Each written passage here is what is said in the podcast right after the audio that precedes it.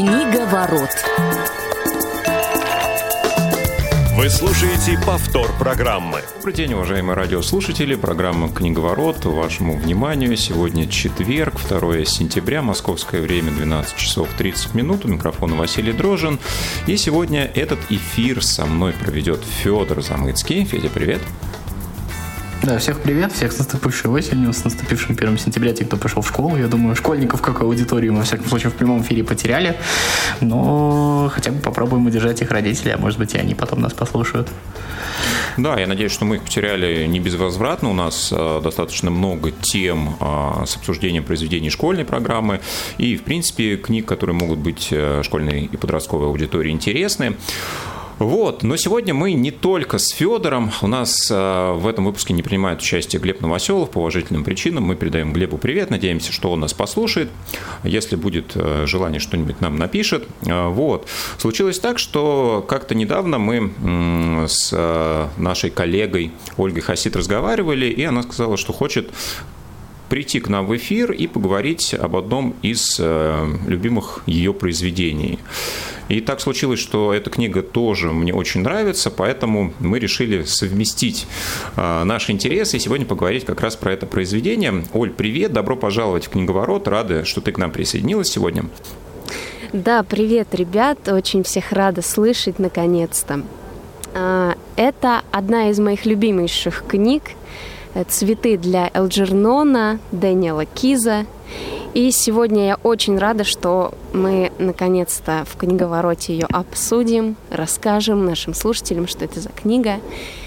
И, собственно, позвольте мне, ребят, рассказать вам, кто такой Дэниел Киз. Конечно, давай попробуем. Да. Ну, я недавно совсем изучила его автобиографию. Это американский писатель и филолог. Также он бакалавр психологии. Родился в Бруклине. И написал одно из самых известнейших своих произведений. Изначально это был рассказ. Потом перерос он в роман «Цветы для Элджернона». И, собственно, это произведение очень... большой фурор произвело, на него сняли успешную экранизацию и, в общем-то, получил очень много различных премий.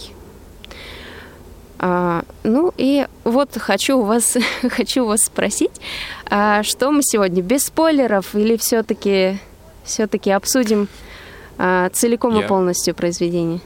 Я думаю, что со спойлерами... Обычно мы не стесняемся спойлеров. Да, да, потому что без спойлеров совсем сложно. Я вот вспоминаю историю своего знакомства с этой книгой.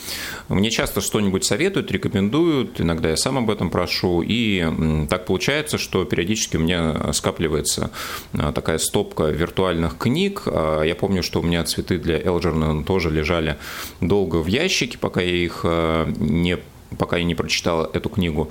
Но, получается, я ее читал дважды, вот обновил свои впечатления буквально перед эфиром. Действительно, очень-очень, ну, скажем так, яркие эмоции, по крайней мере, я испытываю после прочтения книги Киза. Что касается наград, то действительно, вот сначала рассказ, потом роман – получил 2 премии в научной фантастике. Одна премия Хьюга – это премия любителей чтения, да, любителей научной фантастики 60-го года. И в 66-м уже роман получил премию Ньюбола, и это уже премия, которая присуждается представителями ассоциации авторов научной фантастики.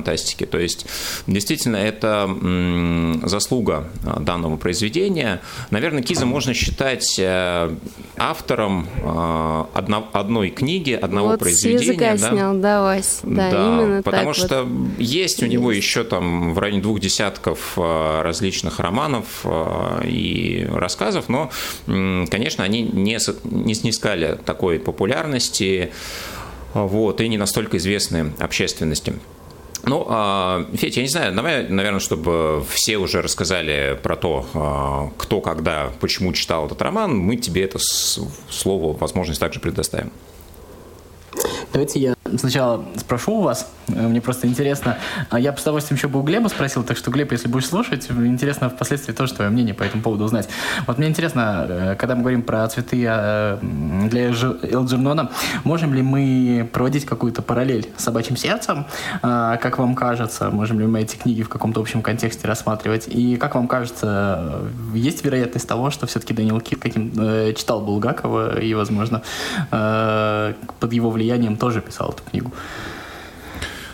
Ну, я, честно говоря, не знаю, да, здесь можно только догадываться, учитывая, что сам Киз является потомком советских эмигрантов, вполне возможно, что у него и была определенная склонность, в том числе к русской и советской литературе. Владел ли он русским языком, я вот, например, тоже не знаю, и что повлияло на его творчество. Но мне кажется, что вот этот роман, он достаточно самостоятельный, и я, не проводил бы такие параллели между «Собачьим сердцем» и «Цветами для Элджернона», ну, не знаю. Оль, твое мнение? Ну, в принципе, это могло бы иметь место, потому что повесть Булгакова «Собачье сердце» написана в 25-м году, вот, а Дэниел Киз написал свое произведение уже гораздо позже.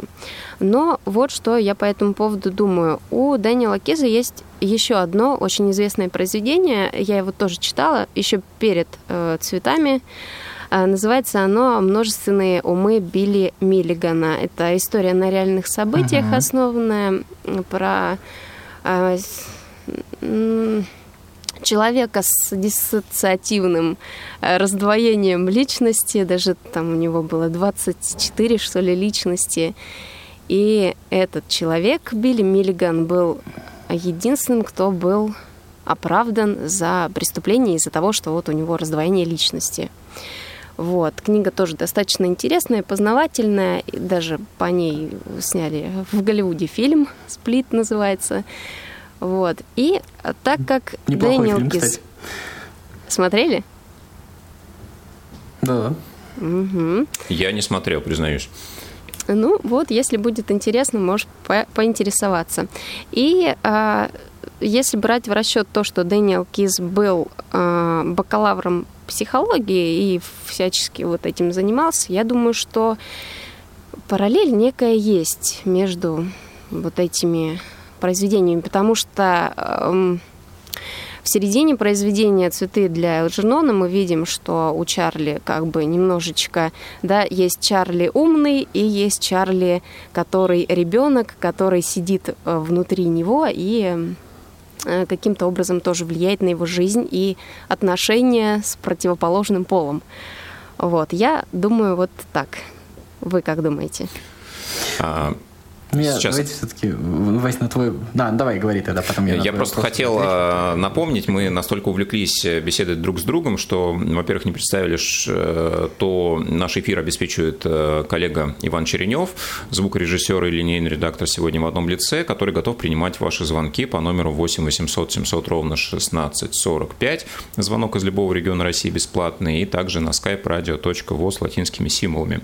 Поэтому, друзья, если вы читали произведение Киза и готовы с нами его пообсуждать, то, пожалуйста, милости просим. Но я бы уже к самому роману переходил. Мне кажется, что очень интересно, в принципе, композиция построена, да, это в целом повествование от первого лица. Да я расскажу, что я думаю о романе. Ну, давай, расскажи, хорошо. Вот, пару слов просто. На самом деле, читал два раза. Один раз в таком прям совсем юном возрасте. И первое ощущение, конечно, было, ну, прям вот это вот круто. Как такое можно было придумать? Восхищение какими-то такими более технологичными, что ли, штуками. То, что, оказывается, так можно сделать. Ну, то есть, было восхищение именно самим экспериментом. И казалось, что это... Ну, прям совсем в детстве читал, что это книга про какой-то недоделанный эксперимент, который, если вот усовершенствовать, то все можно вот так вот повернуть. А впоследствии, конечно, когда я прочитал уже в более взрослом возрасте эту книгу, у меня сложилось, ну, как бы немножечко другое отношение, потому что мне, наоборот, книжка показалась грустной, потому что я увидел тут какой-то такой посыл, намек, если хотите, как раз про то, что... в общем-то, вот этот посыл про то, что всему свое время и всему свое место, и то, что вещи, данные природой, лучше бы трогать не надо. И, в общем, это достаточно часто встречающийся в литературе посыл. Мне внутренне, до сих пор я, наверное, еще немножко ребенок, мне с этим трудно согласиться, потому что мне кажется, что, в общем-то, мы, люди, можем сделать мир совершеннее, но при этом я понимаю мотивацию писателя, условно, который нам в каком-то смысле дает понять, что нет, кто рожденный ползать, летать не может, да? Вот. И это очень грустная такая вещь, но, с другой стороны, немножечко приземляющая нас всех. И вот это вот уже второе прочтение немножко вот как раз с другой стороны такой более грустный посмотрел. Ты знаешь, у меня промежуток между первым и вторым прочтением... Куда же вы делись, интересно?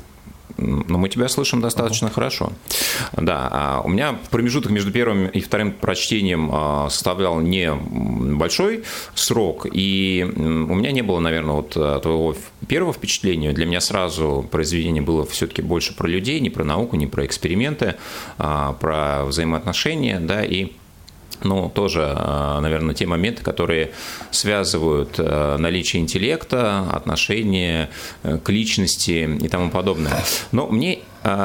Кстати, по поводу вот тех моментов, о которых ты говорил, да, что всему свое место и так далее, в книге ведь многие персонажи об этом говорят напрямую, да, второстепенные, например, женщина, которая работает с Чарли в пекарне, тоже против того, что он участвует в этом эксперименте и говорит, что действительно не стоит менять те вещи, которые природой установлены. Ну вот, возвращаясь к тому, о чем я начал говорить пару минутами ранее, действительно композиция построена таким образом, что повествование начинается от первого лица, да, когда Чарли Гордон пишет вот таким своим совершенно детским, наивным стилем, с ошибками, просторечными выражениями, ну и, собственно, заканчивается тем же, да, она закольцована в определенном смысле. И вот очень многие женщины, девушки, с которыми я обсуждал этот роман, говорят, что вот в конце они обязательно плачут. Оль, скажи, а когда ты читала эту книгу, вот были ли у тебя слезы, насколько она трогательной, тебе кажется, если да, то почему? Читала я эту книгу совсем недавно, наверное, год назад прочитала, потому что несколько раз у меня были попытки начинать ее читать, но так как меня очень всегда бесят ошибки в тексте, я начинала читать и не могла. И вот интересное замечание у меня было в том, что некоторые мои друзья писали совершенно так же, как в начале книги делал свои отчеты Чарли Гордон. Читала я эту книгу, были у меня противоречивые эмоции. Я, в принципе, предполагала, как она должна закончиться, особенно после того, как мышка Элджернон немножко начал грустить и умирать, и ничего не хотеть делать.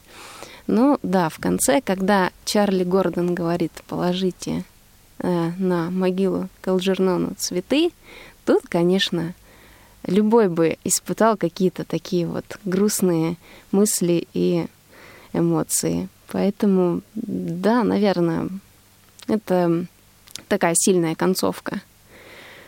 Я считаю, в общем-то, слез у меня как таковых не было.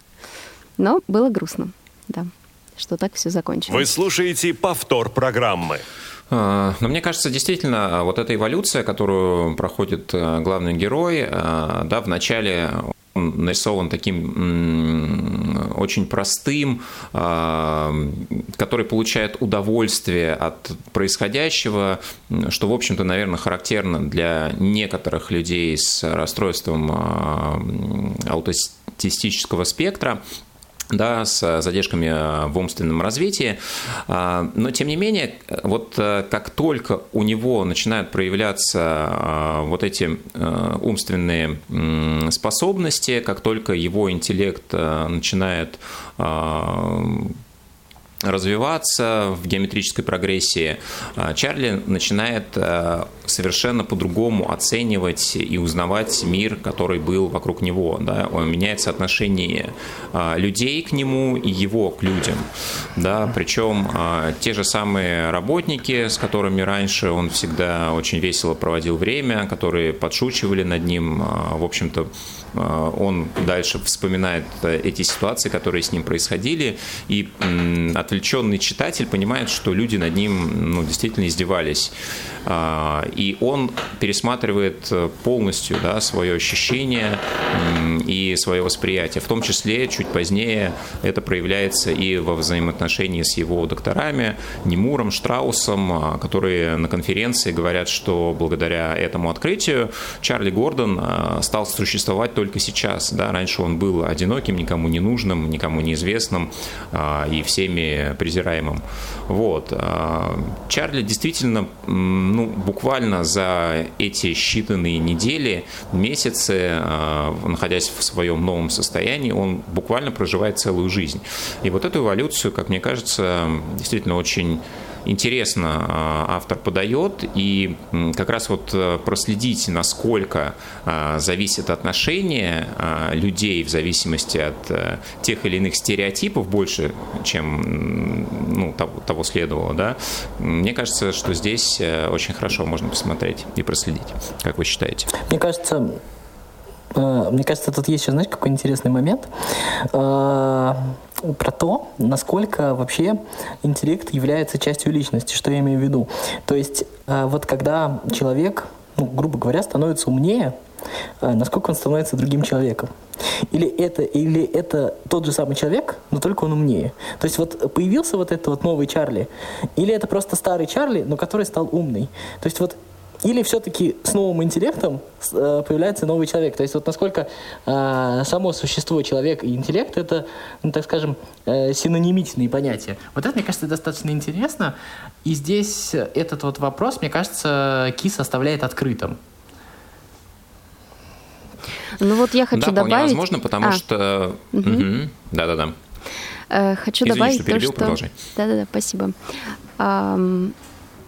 Изначально Чарли был очень добрым, открытым. Да, он был дурачком, скажем прямо, но он был добрым, открытым. Он считал, что у него есть друзья, то есть он с ними смеялся, он с ними шутил, и все было хорошо. Он был спокоен, расслаблен, и все. Но вот хочу немножко процитировать книгу. «Я достиг нового уровня развития, но гнев и подозрительность стали первыми чувствами, которые я испытал к окружающему меня миру». То есть у него появился новый спектр вот настроения, эмоций, и он стал злиться, ревновать, он стал открывать какие-то новые для себя стороны личности.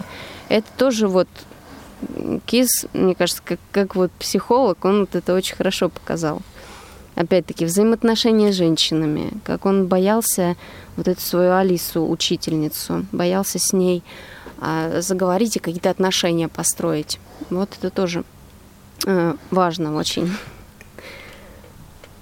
Ну вот также в копилку характера персонажа, да, в начале произведения как раз в том числе доктора и вот эта Алиса Киньян утверждает, что Чарли – человек, у которого достаточно высокая мотивация, именно поэтому его в том числе отобрали для этого эксперимента. Это первый момент, да, что, ну, далеко не у всех людей, находящихся в таком состоянии, эта мотивация присутствует. Да, и уже в конце, когда у Чарли начинается регресс, когда он потихонечку теряет способность к размышлению на том уровне, который у него был до этого, Алиса говорит о том, что он был может быть действительно слабоумным, но он был человеком, который всегда испытывал чувство самоуважения. И на ее памяти это был единственный слабоумный, да, с таким качеством. Да, действительно, у Чарли набор вот этих эмоций, набор инструментов восприятия становится богаче в течение произведения, но вместе с тем он утрачивает какие-то изначальные черты, которые ему были присущи в том состоянии. Но, как мне кажется, здесь еще есть очень интересный момент. Автор на примере разных персонажей показывает их зависимость от страха. В том числе и самого Чарли, даже вот находясь в том состоянии, он очень боялся свою мать, боялся сделать какую-то ошибку, боялся проходить тесты, для него это ассоциировалось с наказанием. И когда Чарли уже становится действительно развитым высокоинтеллектуальным человеком, он понимает, что многие люди боятся так же, как он, или даже сильнее, чем он. И у каждого из них страх свой. Да? У его мамы был страх неприятия обществом. Она всем пыталась доказать сначала, что Чарли может быть умным, да, потом она старалась, наоборот, его изолировать от себя и от его сестры Нормы. И она старалась сделать вид, что все хорошо. Это был ее страх. А у отца был страх того, что он не сможет начать свое дело, что они потратили очень много денег, в том числе на попытки вылечить его. Взаимодействие с учеными дает ему представление о том, что, несмотря на весь их потенциал в исследованиях именно в его направлении, в остальных областях науки они совершенно не развиты, ну вот на тот момент его интеллектуального уровня. И он понимает, что ими также движут страхи не получить нужный результат исследования и показаться просто невеждами в тех областях, в которых он их уже обогнал. Таким образом, действительно, у всех людей, независимо от их уровня развития, вот эти страхи есть, и они на самом деле в каких-то вещах людей очень сильно выравнивают. Мне кажется, это здесь тоже показано достаточно четко. Тут, мне кажется, можно прям доформулировать. Полностью с тобой согласен, то, что есть вещи, которые меня можно изменить, а есть вещи, которые неизменяемы и даны от природы. И независимо от того, там, каких-то способностей, вот какие-то природные рефлексы у тебя остаются ровно все те же самые. Я бы еще добавил бы ту штуку, что на самом деле нужно отметить, что 60-е годы и литература, и кино, и сейчас даже можно посмотреть много сериалов, фильмов, книг про это время. Это, безусловно, время экспериментов. Это время, когда человечество очень сильно надеялось на психиатрию. Мы можем вспомнить всякие эксперименты с лоботомиями, со всякие прочие истории. Человечество очень сильно надеялось на генетику, и казалось тогда, то, что какими-то такими медицинскими способами мы сможем усовершенствовать человека.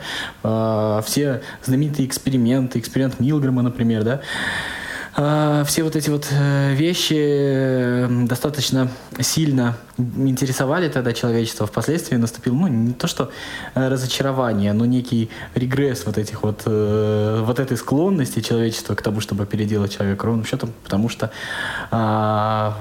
мне как раз кажется, что книга и про это в том смысле, что, к сожалению, какие-то основные вещи мы поменять не можем. И вот то, про что, Вась, ты говорил, как раз про страх, про какие-то...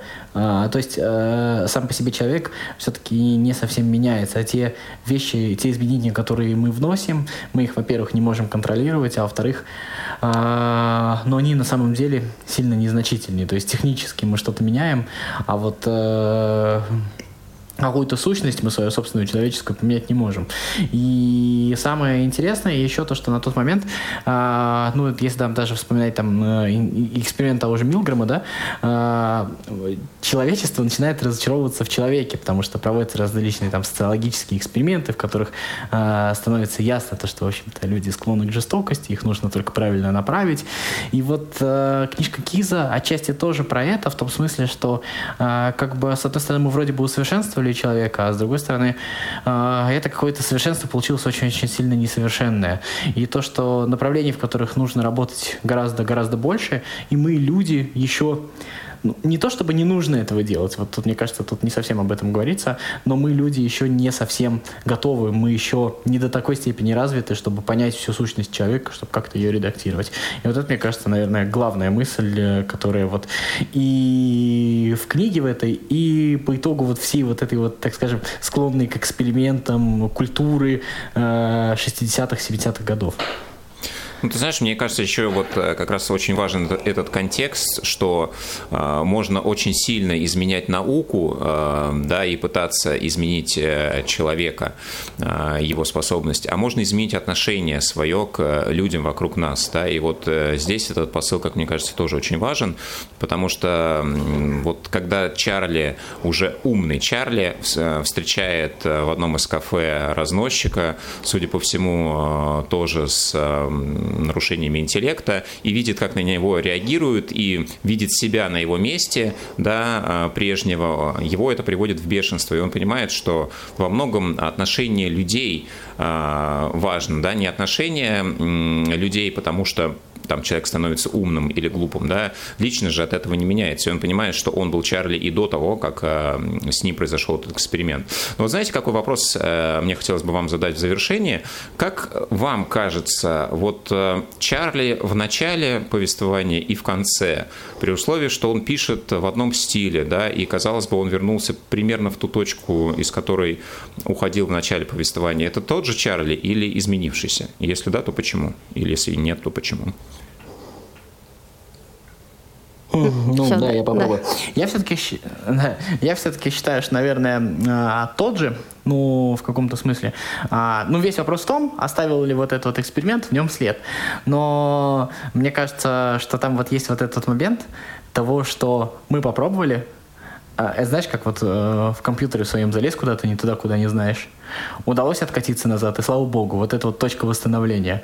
И мне кажется, что именно в этой книге, именно в этом контексте, там вот этот вот вздох, слава богу, мы вернулись туда же, он там вот просматривается. Поэтому мне кажется, что все-таки Чарли, скорее всего, тот же. Так, Оля? Да, я соглашусь, Чарли остался тот же самый, просто вот произошли изменения. Он стал умным, у него появились любимые книги, от него отвернулись многие любимые люди, его друзья, то есть он чего-то нового узнал, написал ученые труды. Но в конце концов, когда начался регресс, и все, в общем-то, это все забылось, это все покрылось слоем пыли, и... В общем-то, все, Чарли вернулся в пекарню, друзья к нему вернулись, он стал опять дурачком, опять над ним стали смеяться, подшучивать, и все как бы вернулось на круги своя. Но все-таки воспоминания о том, что было, в нем остались, и сможет ли с этим он жить дальше, тут вот вопрос. Остается открытым. Как мне кажется, как раз финал говорит нам о том, что не сможет. И он действительно изменился, потому что он все-таки не вернулся в ту точку, из которой уходил. Он не смог остаться в пекарне, он не смог остаться в школе. И он уехал вот в этот центр Уоррена, да, потому что он считает, что его люди жалеют, и он теперь не готов к этому. Да? И вот посыл то, что Чарли стал несчастнее, чем был в начале, мне кажется, очень важен, наверное, ключевой. То что этот эксперимент не удалось подчистить, не дает возможности как раз откатиться вот в том, ну, безболезненно в ту же самую точку, с которой мы вышли. Мне кажется, в этом тоже философский посыл романа. Ну и на этом, я думаю, что мы как раз тоже будем заканчивать нашу сегодняшнюю программу. Друзья, спасибо, что слушали нас сегодня. Ольга Хасид, Фёдор Замыцкий, Василий Дрожжин обсуждали произведение Дэниела Киза «Цветы для Элджернона». Услышимся с вами в следующий четверг. Спасибо. Книговорот.